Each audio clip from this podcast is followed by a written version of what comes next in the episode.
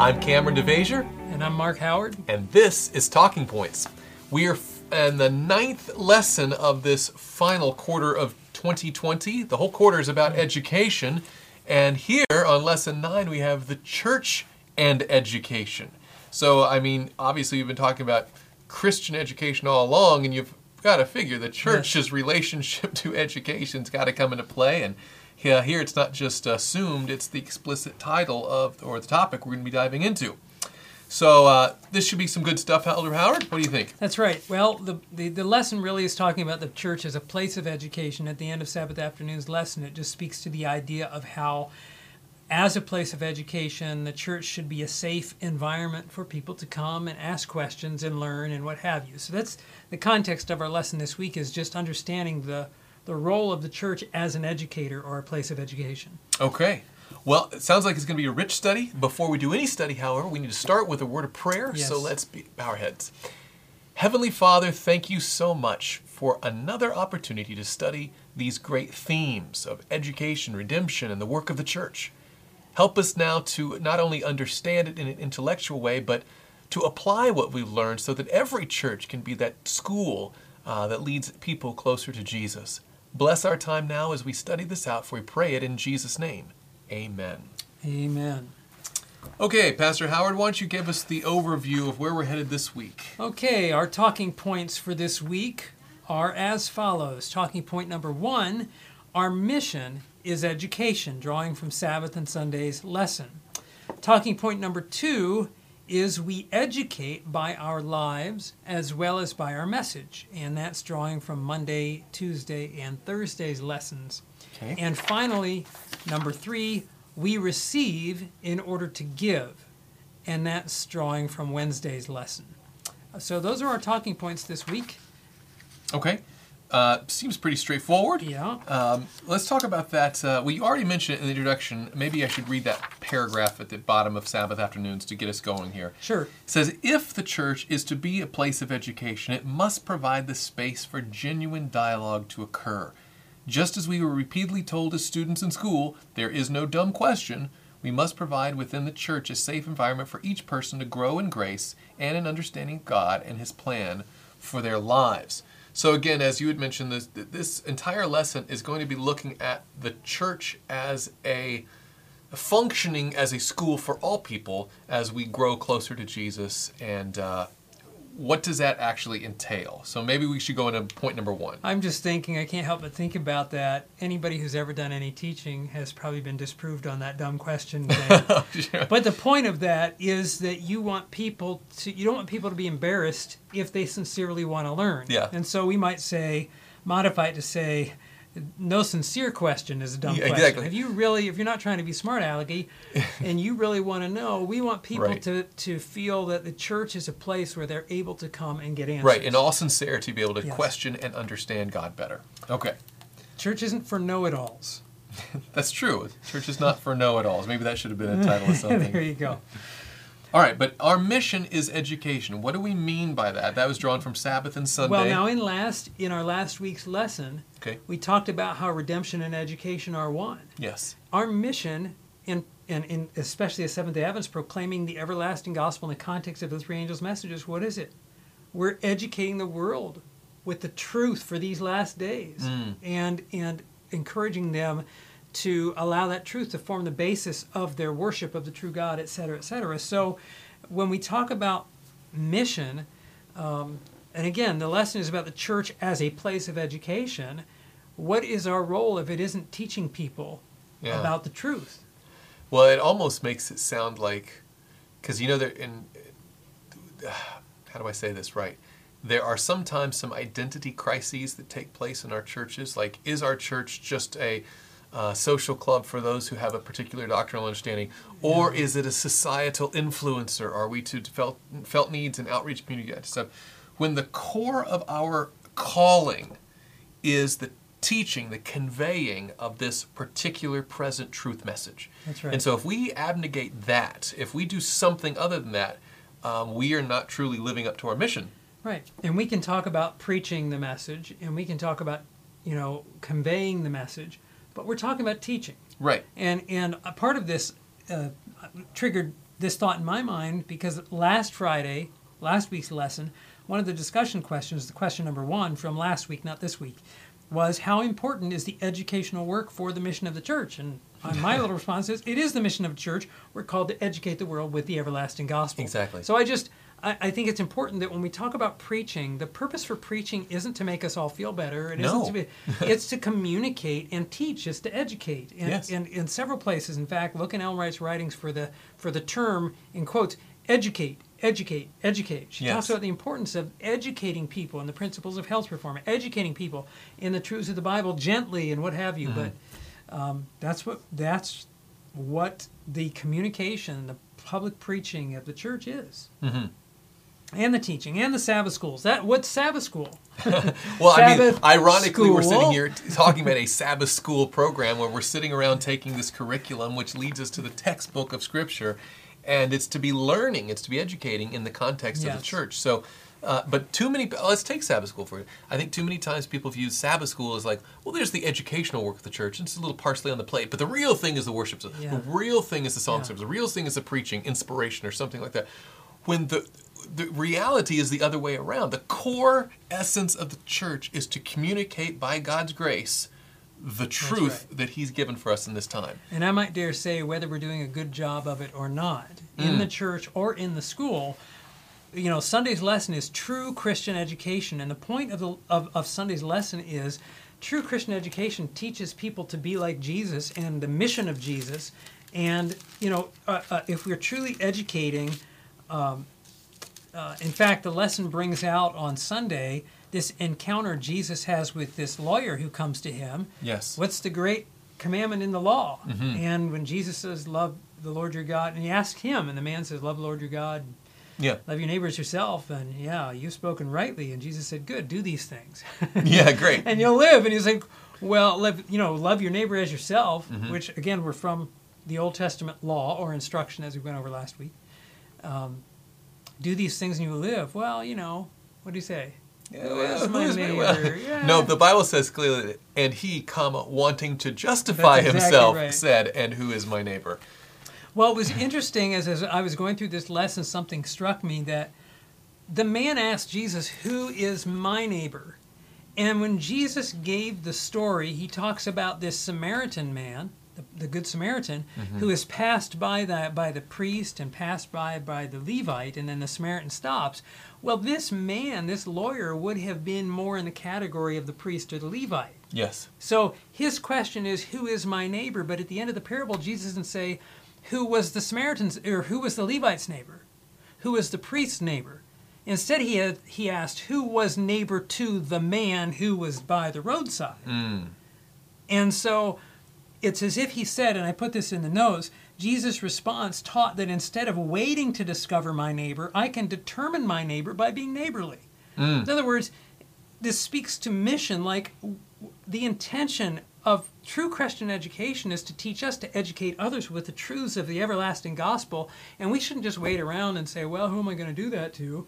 You know, it's like, go out and find, here's a person in need, and that's where Jesus was communicating that in this parable. There's an active element to the neighboring process. It's not just a passive, receptive. It's a mission element. Mm-hmm. And the lesson brings that out at the end of Sunday. It says in the last paragraph, true Christian education, if nothing else, must cause us to rise above these human foibles and evils and see others as Christ sees them. Beings for whom he died, beings whose sins he bore on the cross, beings for whom he paid an infinite price. If we uplift the cross... as we must, then we will see the value and worth of every human being and ideally treat them as they truly deserve in keeping with the value that God has placed on them. Mm-hmm. That's an excellent point. So the idea here is that, true education is our mission to the world. Mm. Right? Yes. Yeah, I mean, what's the purpose of education in our church schools? What's the purpose of education in churches? So that we can function better here? Right. And so whether it's the church school or the Sabbath school, the educating that we are to do is not some specialized subset of ministry that a few are called to and a little... It is the central purpose of the entire church program is to be a light to those around us and a neighbor to those in need, right? Right. Well, that leads us into, that light around us leads us into Monday's lesson is called to live as light. And actually key point number two, our talking point number two is we educate by our lives as well as our message. So our mission is to educate. We've talked about the three angels' messages, the truths of Scripture, the everlasting gospel that we proclaim. Mm-hmm. But the lesson brings out on Monday this idea of called to live as light. And this first paragraph is interesting to me. It says, in fact, why don't you read that? Yeah, the first paragraph on Monday reads, "Everywhere we look, it seems as though our planet is turning in upon itself, exchanging light for darkness. Yet, we also encounter darkness much closer to home as we consider our own experience in this difficult and challenging world. For we too understand the horrors that this life brings us as we struggle with illness, as we deal with the loss of loved ones, as we watch families succumb to separation and divorce, as we struggle to make sense of many of the evil things in our society and culture." Well, and obviously the rest of the page continues on, yes, but that introductory paragraph is, right, I think, what you were looking to focus in on. Well, you had mentioned something, yeah, about the exchanging light for darkness. Yeah, that first sentence kind of bugged me, and I think the last sentence bugged you, and the first, yeah, sentence bugged me. But right, everywhere we look, it seems as though our planet is turning in upon itself, exchanging light for darkness, and it makes it sound like, and accurately so, that this society as a whole, the fallen results of sin that we experience, actively exchanges the goodness of God for the evil we could have around us, and the lies of Satan and the deceptions and the darkness, which is also a biblical term for like ignorance, right? That we don't understand. And that seems very ominous and down, which it is. But then the next sentence says, "Yet we also encounter darkness much closer to home." And it's like, yes, like, so like the world is dark, yet if you look closer, it's dark, and we're all exchanging light for darkness, and we're dwindling. And it kind of gives it's a very kind of discouraging, kind of almost morbid picture that it paints. That, well, there's darkness out there, there's darkness in here, it's just nothing but darkness. And anyway, that leads into a little of my frustration with the paragraph, and that is it goes on to say, you know, we too understand the horrors that this life brings as we struggle with illness, the loss of loved ones, watching families succumb to, as we struggle to make sense of the many evil things. And I just think that if a Christian can't make sense of the evil things, then why be a Christian? And don't misunderstand me. I'm not saying struggle to cope. Christians struggle to cope. It's hard to lose a loved one. It's hard. I'm not lessening that in any way. But we should know why. Yes. And you know, for example, and I've included these in the outline here, you know, Jesus said in Matthew 5 and verse 45, that the rain falls on the just and the unjust. Mm-hmm. This should not, in other words, these are the words of Jesus. It should not surprise us when rain falls on us too. Okay? Yeah. Ecclesiastes says, "Time and chance happen to everybody. The race is not to the strong, the race is not to the swift, and the battle's not to the strong." You know, in other words, and it's in that context. He says, "Time and chance happens to everybody." It's been said that life is 5% what happens to you and 95% how you react to it.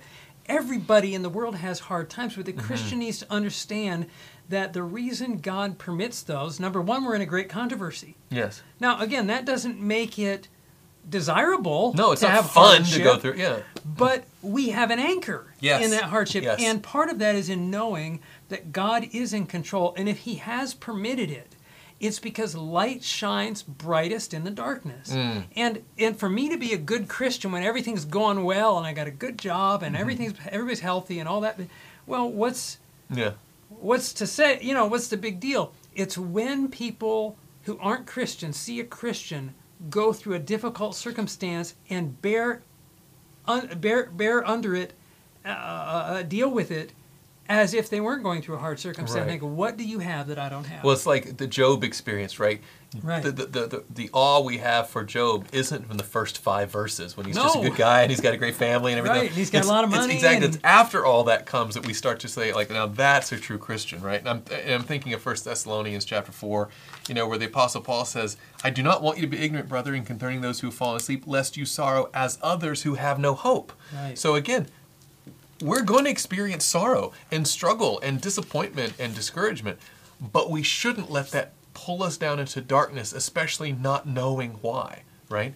that we have this bigger picture in mind that we need to keep focus on. Well, my mind is drawn to 1 Peter chapter 2, verses 20 and 21. Peter says, "What credit is it if when you are beaten for your faults, you take it patiently?" Yeah. In other words, you did something wrong and you deserve to be beaten. Yeah.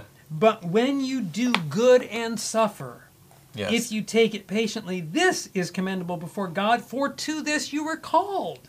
So if I'm called as a Christian to this, it shouldn't be a surprise to me. I should be like, I don't know how to cope with this. You better know how to cope with it because you were called to it.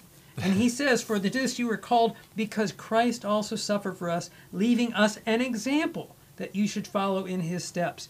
And what he's trying to say there is it's our dealing with these hardships that again, the light shines more brightly in those difficult experiences.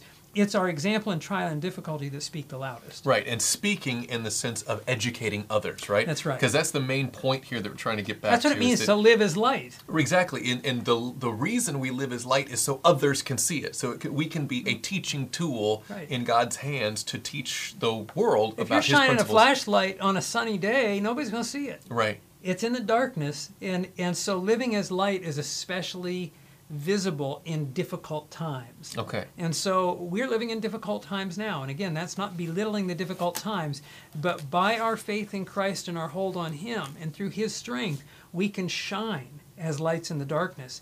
And that example is a winning example for those who don't know God. Amen. So we educate by our lives as well as by our message. Now, another way the lesson... Yeah, I was going to say, transition to that thought now. I think if you're going to the community idea... Yeah, another way that happens, and this actually jumps all the way to Thursday's lesson, is that the lesson highlights the value of community. And actually, it uses our memory verse in that context to show community in the early church, which I just had a struggle with that passage and seeing how that applied.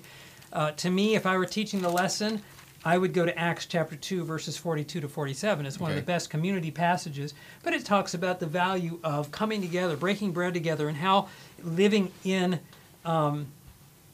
community, like there's an education even among us that as Seventh-day Adventists, when I come in community with other Seventh-day Adventists, as iron sharpens iron, one man sharpens the countenance. So there's a strength in community for new believers to come in among fellow believers and have that time. That's corporate worship. That's a benefit of corporate worship and prayer meeting, which is corporate worship. And Sabbath school. And Sabbath school.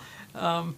Which are all corporate worship. Right, exactly. Well, they're corporate in the sense that they're a body. They're more than just an individual. It's a gathering of people, and we're told not to forsake the assembling of ourselves together. That's right. And we totally want to see that. Now, in our discussion, however, is it possible to take this idea of community and stretch it beyond its, maybe its, well, it's hard to say you can't over community, but you can. Maybe you can. Well, is it possible you can become exclusive in it and make it almost an end to itself that could become a dangerous cul-de-sac? In Thursday's lesson, it mentions in the third paragraph, the first sentence says, "These early believers soon discovered that it is in community that the gospel can be best lived out." And I wrestled with that because the context of community was amongst like believers. And I thought... If we always live best live out our faith among believers, how are we ever going to reach the unbelievers? Well, so even the word community, though, because sometimes it means the community, means our neighborhood, surrounding village and all that kind of stuff. Where in this, though, the community is talking about the faith community, which we would think of as the local church setting or Adventist culture and ghettos. And I don't know that's the best way to live. Place. Exactly. Let's see, did Ellen White say, build up more of those? Exactly. Or get always out. Build Mammoth Institute. No, it was never build Mammoth Institute. Why don't you get out of Battle Creek? Why don't you get out of these places? Well, and even back in the early church, you have a quote from the book Acts of the Apostles. Do you have that? Yeah, Acts of the Apostles. She talks about, and this is in the context of... Page 105. Yeah, but this is the context of... that early church community. Exactly. And this was after the Day of Pentecost, of course, and there were thousands of believers that continued to grow, yet the persecution was allowed to come on the church in Acts chapter 8. Why was this? And this is what we read, and this is page 105 from Acts of the Apostles. "The persecution that came upon the church in Jerusalem resulted in giving a great impetus to the work of the gospel. Success had attended the ministry of the word in that place, and there was danger. Now, I want you to think about that for a second. There was great success, and as a result, there's danger. That's right. You know, what's the danger? There was danger that the disciples would linger there too long, unmindful of the Savior's commission to go to all the world, forgetting that strength to resist evil is best gained by aggressive service. They began to think that they had no work so important as that of shielding the church in Jerusalem from the attacks of the enemy, instead of educating the new converts to carry the gospel to those who had not, educating, I said, the gospel converts to carry the gospel to those who had not heard it. They were in danger of taking a course that would lead all to be satisfied with what they had what had been accomplished. Now, the danger is not that the church was going to fall into apostasy or grievous error or something like that, even though clearly lethargy and apathy is a danger and is apostasy, a certain form of it. But the danger was they would look around and say, hey, look, we've seen members added, we've grown the church, we're in community, and there we won. Yeah. And we're good here. When the reality is they needed to keep that communal faith-sharing experience while keeping an eye on the mission of the broader community around them. And so just wanted to make sure that we're not building up the local faith community to such an extent that the goal of the church is to be a church, when the goal of the church is to live out the mission of the church. Well, I was just jotting down while I'm listening to you here that the value of community in that quote you read, it was talking about educating within the community for mission. Yes. So in other words, part of the value of community is there's education, there's training, like every church. Every church should be a training school for Christian workers, right? There's training in the church. There's educating in the church for mission. Yes. So when that's lost in the community, the community just becomes a, hey, we're just coming together because we all get along and we believe the same. Well, I remember growing up, one of the strikes against the church by the more skeptics or hardened, jaded kids was that, oh, it's just a social club. Yeah. It's just where you people get together. It's like, and we can't say like that's now the new goal. No, it's not to be that, right? We should build each other up, but for the purpose of that larger mission. Well, I have the quote in here, and somebody's going to wonder where it is. So I give you, you know, I thought this was humorous. A pastor friend of mine here in the conference told me once that this saying, Adventists are a lot like manure. Mm. You pile them together, they start to stink. But if you spread them out, they'll do a lot of good. So. Amen. Amen. I'll say amen to that newer quote. Of course, but the idea is that of community. You become stagnant, just like water becomes stagnant and starts to smell and what have you. In the same way, Christians aren't intended to just get together, and that's what you read happened in the early church. Mm. So community is valuable, but it can become a stumbling block, and that's we throw that caution out. Yeah. Now, the next bullet point here that we have in our outline is, in educating by our lives, is the disciple is not what we do, it's what we are, it's who we are, rather. Tuesday's lesson in the first paragraph makes this point. If the church is serious about being a force for Christian education, and we've talked about education in connection with mission, it is imperative that we begin with Jesus. Jesus called disciples. He trained them to do mission by walking with them. Jesus provided opportunity for them to be involved in the lives of the people whom they were to care for and love. And I would even interject that he also taught them how to take advantage of the opportunities they already had, besides giving them more opportunities. And it says, daily Jesus challenged them by his vision of what this world could be when people begin to treat each other as brothers and sisters. So he gave them mission, educated them in mission, and made them his disciples. And again, a disciple is not something that they did and they clocked in for and clocked out for. It's who they became, and it's who we become. Yeah. And why don't you read the quote in the middle of Tuesday's lesson from Desire of Ages? The Savior's commission to the disciples includes all believers to the end of time. All to whom the heavenly inspiration has come are put in trust with the gospel. All who receive the life of Christ are ordained to work for the salvation of their fellow men. For this work the church was established, and all who take upon themselves its sacred vows are thereby pledged to be co-workers with Christ.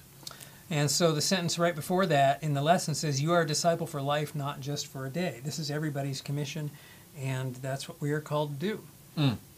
And then the following quote just at the bottom of Tuesdays there says, from the it's not a quote from the Spirit of Prophecy, right, just from the contributors here. It says, hence all Christian education must include this sense of mission, of purpose, not just to earn a living, but to do in our own sphere what Jesus calls us to do, to follow in his footsteps of ministering to those in need and to share with them the good news of the gospel. And that is a pivotal point for churches and schools or anything that has the name of Christ as its mission statement, that we are not educating just for a self-satisfactory kind of aim or objective.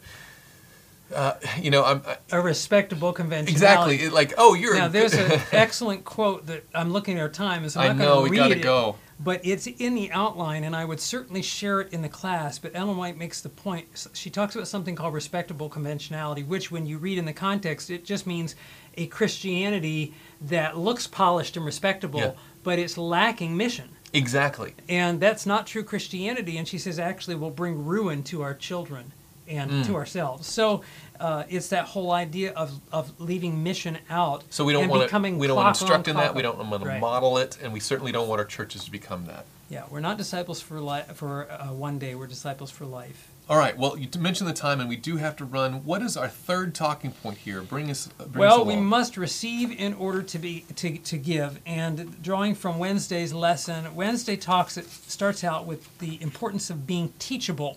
It starts out with this paragraph, Albert Einstein, or the sentence, Albert Einstein, often regarded as the father of modern physics, wrote, "The important thing is not to stop questioning."